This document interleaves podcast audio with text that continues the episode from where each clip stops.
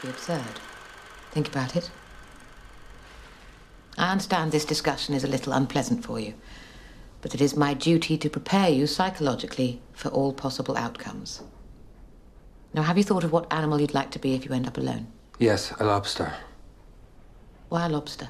Because lobsters live for over 100 years. Are blue blooded, like aristocrats. And stay fertile all their lives. I also like the sea. Very much. I water ski and swim quite well since I was a teenager. I must congratulate you. The first thing most people think of is a dog, which is why the world is full of dogs. Very few people choose an unusual animal, which is why they are endangered. A lobster is an excellent choice. Could you stand for us, please?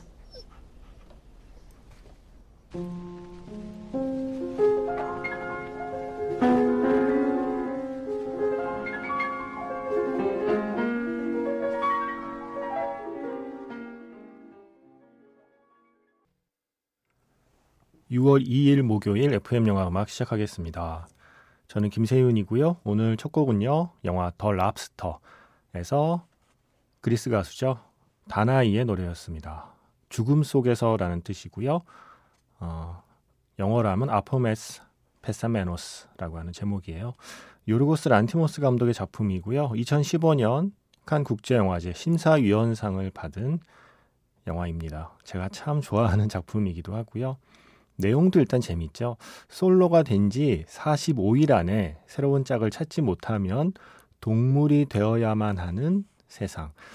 아마도 근 미래처럼 보이는 어떤 세상에서 필사적으로 자신의 짝을 찾는 사람들의 이야기예요. 짝을 못 찾으면 더 이상 사람으로 살 수 없기 때문에 당연히 필사적이 되죠. 그런 사람들은 그 45일 동안 어떤 호텔에 모여 있게 되는데, 음, 나중에 결국 45일 안에 짝을 찾지 못할 때를 대비해서 미리 음, 그 시간이 지나면 어떤 동물이 되고 싶은지 정해두어야 돼요. 그 어떤 동물이 되고 싶은지 물어보러 오는 호텔 지배인을 올리비아 콜맨이 연기하고 있죠. 그래서 이 주인공 콜린 페럴에게 물어봅니다. 주인공 데이빗에게 자 마음을 정하셨나요? 나중에 어떤 동물이 되실 건가요? 그랬더니 콜린 페럴의 선택은 랍스터입니다. 그 이유를 물었더니 일단 랍스터는 100년 넘게 살고 귀족처럼 푸른 피를 푸른 색깔의 피를 갖고 있고 또 평생 번식을 한다는 게 이유고 또 내가 바다를 좋아하고 어릴 때부터 수영도 잘했다라는 이유를 대요. 그랬더니 excellent choice라고 그러죠. 왜냐하면 대부분의 사람들이 개를 떠올리기 때문에 그래서 세상에 이렇게 개가 넘쳐나는 거다. 라는 이야기를 해요. 그러면서 랍스터는 너무 흔하지도 않고 또 너무 희귀하지도 않은 아주 적절한 선택이다라는 칭찬을 하는 장면이었습니다. 그래서 제목이 더 랍스터가 되죠. 결국 데이빗은 랍스터가 되고 마는 걸까요? 아니면 45일 안에 새로운 짝을 찾게 되는 걸까요? 어, 일단 시작부터 이야기부터가 너무나 흥미로웠던 음, 그런데 그 이야기를 풀어나가는 방식도 너무나 흥미로웠던 영화입니다. 요르고스 란티모스 감독의 더 랍스터. 이게 국립국어연구원의 이 외래어 표기법에 따르면 사실 로브스터가 맞대요. 그런데 아, 너무 이상하잖아요. 로브스터는. 음. 근데 가끔 방송에서 음식 관련 무슨 프로그램 보면 자막으로 로브스터라고 나오긴 해요. 어쩔 수 없이 자막은 그렇게 써야 하니까요. 하지만 영화 제목을 더 랍스터로 지었기 때문에 저는 랍스터라고 하겠습니다. 제가 이 영화를 다시 떠올린 이유는 음, 바로 이 더 랍스터의 주연 배우 콜린 페럴이 출연한 새로운 영화가 바로 오늘 개봉했거든요.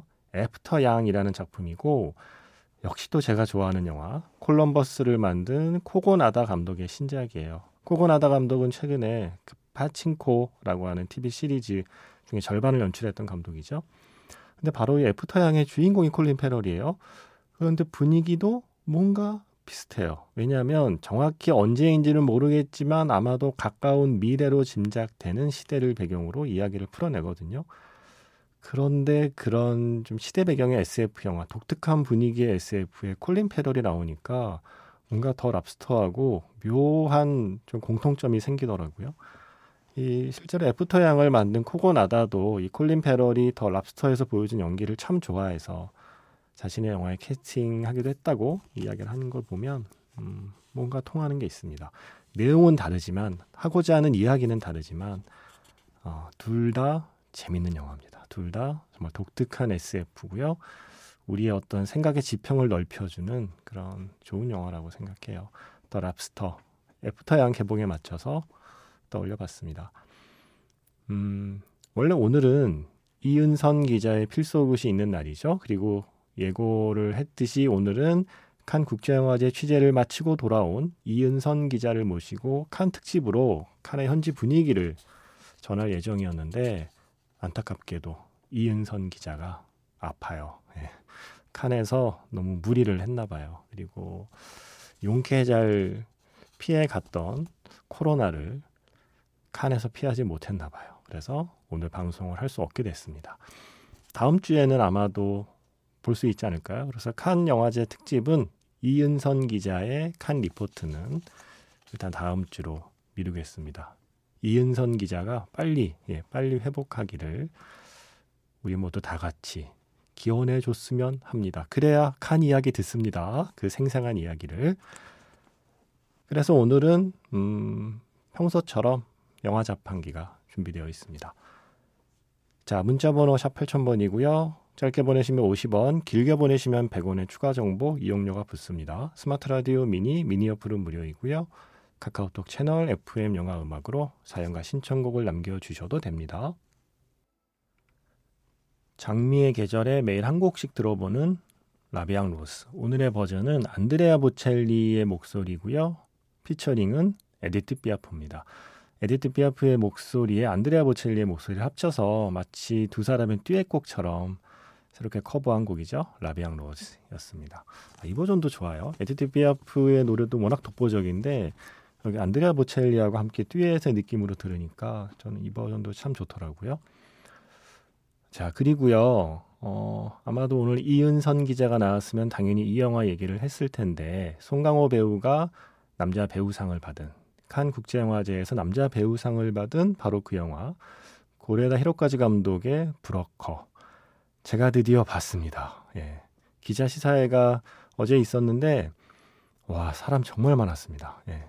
한국에 있는 영화 관련 혹은 연예 관련 모든 매체는 다 온 것 같았어요. 정말 바글바글한 코로나 이전의 풍경이 재현된 듯한 느낌이었어요. 코로나 시국 한 3년 동안엔 한 번도 본 적 없는 극장 풍경이 펼쳐졌고요. 정말 정말 뜨거운 관심 속에 또 뭐 아이유, 예, 이지은 배우죠. 그리고 강동원, 뭐 배두나, 이주영 이런 또 스타들이 나오기 때문에 다른 영화 보러 오신 분들도 예, 웅성웅성 뭐야 뭐야 하면서 몰려 들어갔고 아주 복잡한 극장 인파를 뚫고 제가 드디어 브로커를 봤습니다. 영화를 보고서 아 이래서 이 영화를 좋다고 했구나 라고 이 영화를 좋아하는 사람들의 마음을 이해했고요. 동시에 아 이래서 이 영화가 아쉽다고 그랬구나 라고 어, 이 영화를 아쉬워하는 사람들의 마음도 이해하게 됐어요. 그 두 가지 마음을 모두 다 이해할 수 있는 영화였습니다. 이게요, 아, 참 설명이 힘든데, 영화 자체는 저는 좋았어요. 예. 물론 결말이 조금 당혹스럽긴 했지만 저는 괜찮았는데, 다만, 고레다 히로카즈라는 이름을 앞에 써놓고 생각해보면 약간 고개를 갸우뚱하게 되는 영화이긴 해요. 우리가 지금까지 보았던 고레다 히로카즈 감독의 영화하고 음, 부분은 닮아 있습니다. 부분 부분은 고레다 히로카즈인데 그 부분 부분을 다 합친 브로커라는 영화의 총체는 뭔가 고레다 히로카즈 영화하고는 살짝 결을 달리하는 듯한 그런 느낌도 있어요. 네, 여기까지 하겠습니다. 더 많이 하면 스포가 되지 않을까요? 네, 저는 재밌게 봤습니다. 결말은 네, 좀 논쟁이 있을 거라고 생각이 들어요. 그리고 예, 송강호 배우가 송강호 했죠. 예, 영화는 아이유 배우 어우 연기 잘하고 배우들도 참 좋았습니다. 네. 그 중에서요. 영화에서 비가 오는 장면이 있는데 비 오는 장면에 아주 익숙한 곡이 하나 흘러요. 그러면서 이 곡이 나오던 영화 얘기도 잠깐 언급이 돼요. 어, 갑자기 브로커라는 영화에서 뜻하지 않게 제가 좋아했던 다른 영화에 또 제가 좋아했던 장면에 제가 좋아했던 어떤 노래를 들으니까 기분이 묘하더라고요. 그래서 그 노래 준비했습니다. 영화 브로커에 이 노래 나와요. 에이미만의 와이즈업. 영화 매그놀리아에 쓰인 곡이죠. 아, 그래서 이 와이즈업을 골라놓고 보니까 음, 또 어쩔 수 없이 제 머릿속에서 쭉쭉 떠오르는 곡들로 플레이리스트를 만들게 되더라고요.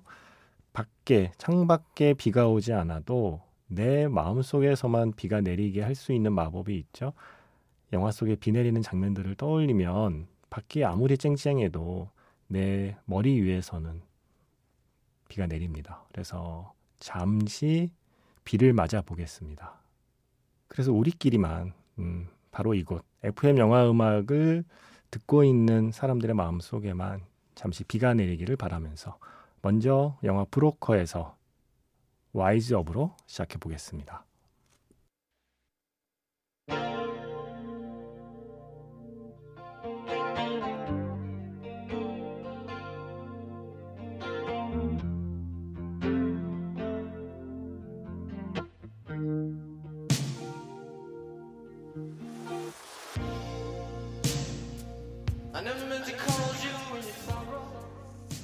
이거 중간에 멈출 수가 없네요.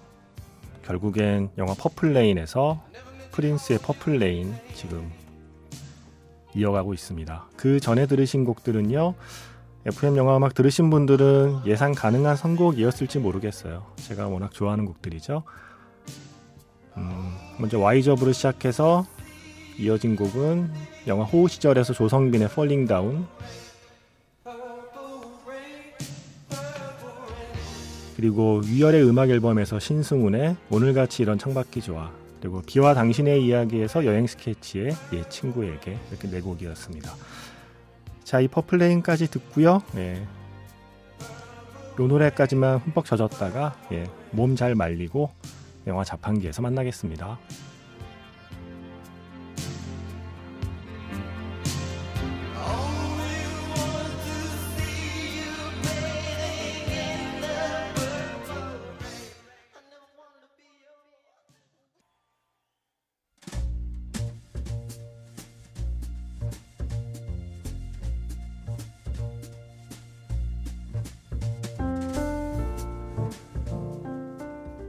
다시 꺼내보는 그 장면, 영화 자판기.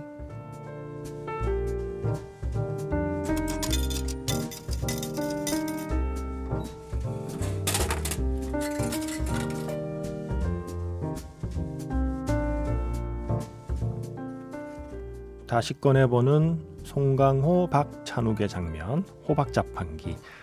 오늘 제가 자판기에서 뽑은 장면은요, 송강호 배우의 1998년 출연작 영화 쉬리에서 한 장면입니다. 친구가 사랑하는 그녀 이명현의 정체를 눈치챈 이장길 직접 찾아가서 확인하고 싶어 합니다. 정말 친구를 사랑했는지 아니면 사랑하는 척 연기를 한 건지 그녀의 대답을 반드시 들어야겠습니다.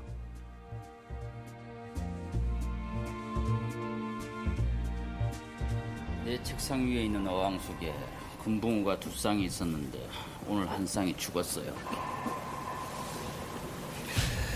단순하게 내가 잘못 준 비스켓 때문이라고 생각했는데 진짜 이유는 다른 곳에 있었습니다.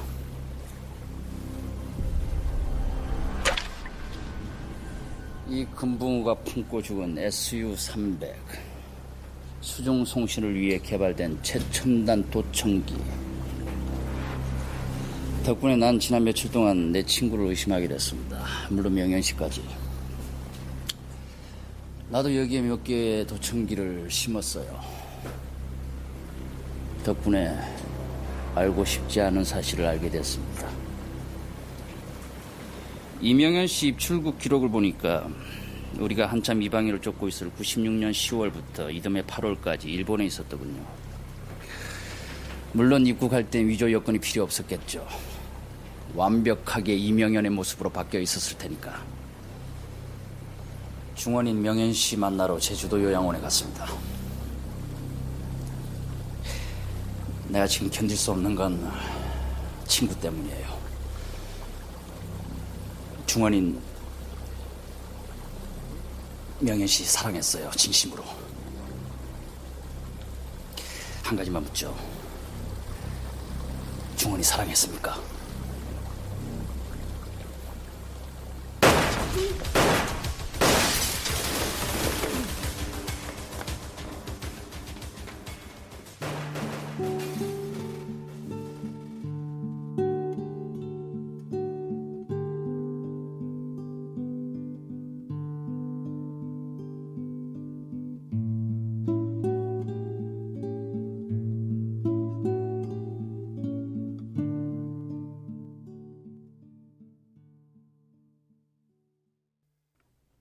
노래 듣고 있는데 갑자기 훅 들어오네요. 이 노래가 너무 오랜만에 들어서 그런가 어, 울 뻔했네요. 음. 근데 울 뻔하다가 또 다시 웃음이 나왔습니다. 왜냐하면 이게 90년대 말 2000년대 초반에 아주 한국에서 크게 사랑받은 노래잖아요. 영화 쉬리의 캐롤 키드의 When I Dream. 그때만 해도 제 기억에 길보드라는 게 있어서 길거리에서 불법 복제 테이프를 팔던 시절이었어요. 카세트 테이프를. 그때 이 노래 참 많이 들었죠. 지하철을 타러 갈 때 지하철역 입구에서 이 노래를 들으면서 지하철을 타러 가고 지하철에 내려서 지하철역을 내려오면 또 그 입구에서 역시 리어카에서 이 노래를 틀고 하루 종일 이 노래에 무한 루프에 갇혀서 하루 종일 듣던 때도 있었던 기억이 났습니다. 아, 영화 쉬리의 한 장면이었고요. 송강호 씨가 이명현의 정체를 알아챈 이방이라는 사실을 알아채고 자신의 친구 중원이를 사랑한 건지 그 진심을 확인하는 순간이었습니다. 그때 탕탕탕 최민식 씨가 나타나죠. 음, 이 영화에서의 송강호 씨 연기 어떻게 생각하시나요? 송강호 씨 본인은 굉장히 뭐랄까요? 어, 좀 괴로워하는 인터뷰를 했던 기억이 나요. 뭔가 나랑 좀 안 맞았다. 나는 열심히 했지만 뭔가 좀 서로 케미가 안 맞았던 것 같다라고 본인 스스로 생각하는 작품이라고 해요. 송강호 씨 필모그래피 중에 그런 작품이 몇 작품 있어요. 영화를 보던 저도 아 뭔가 송강호 씨가 충분히 이렇게 충분히 좀 뛰어놀 수 있는 울타리가 아닌 것 같다. 좀 울타리가 좁다 싶은 그런 배역과 영화들이 몇 편 있었거든요. 저는 뭐 슈리의 연기도 나쁘진 않았지만 지금 봐도 약간 좀 어색한 감이 있어요. 송강호 씨 스타일의 연기는 확실히 아니긴 합니다. 뭔가 이런 전형적인 캐릭터하고는 약간 어, 안 맞는 톤이긴 했어요. 그래도 좋았습니다. 네, 영화 쉬리에서 송강호 씨의 장면이었고요. 그런 영화 중에 한 편이 또 생각났어요. 신세경 씨와 함께 출연한 푸른 소금. 이 영화 찍고 나서 송강호의 위기다라는 기사가 나왔던 기억이 나네요. 지금 다시 보면 괜찮을 수도 있습니다. 자, 영화 푸른 소금에서 신세경 그리고 마이큐가 부릅니다. 여름날의 블루.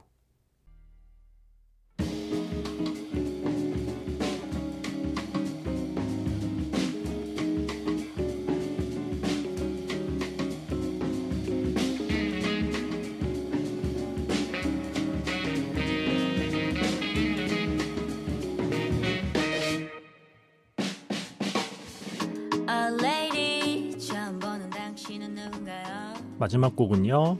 영화 초미의 관심사에서 레이디 치타의 노래입니다. 아까 좀 비오는 노래를 많이 들었더니 네, 마무리는 좀 햇빛이 쨍쨍한 느낌이 있는 그런 곡들을 고르게 되네요. 저는 내일 인사드리겠습니다. 지금까지 FM 영화 음악 저는 김세윤이었습니다.